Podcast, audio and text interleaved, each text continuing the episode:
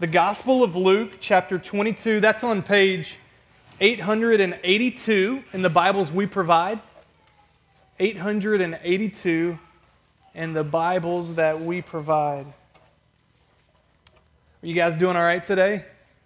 Re- recovered from the loss last night of the Bruins.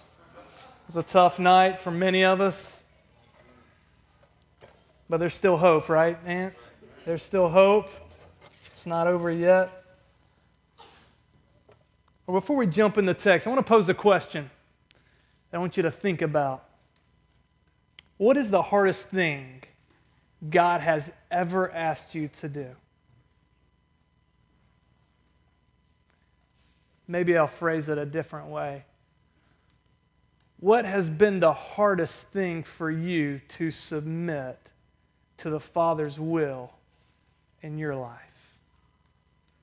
What, what's the thing in your life that you've wrestled with and saying, God, God I, I don't know if, if I can do that. I don't, I don't know if I can follow that.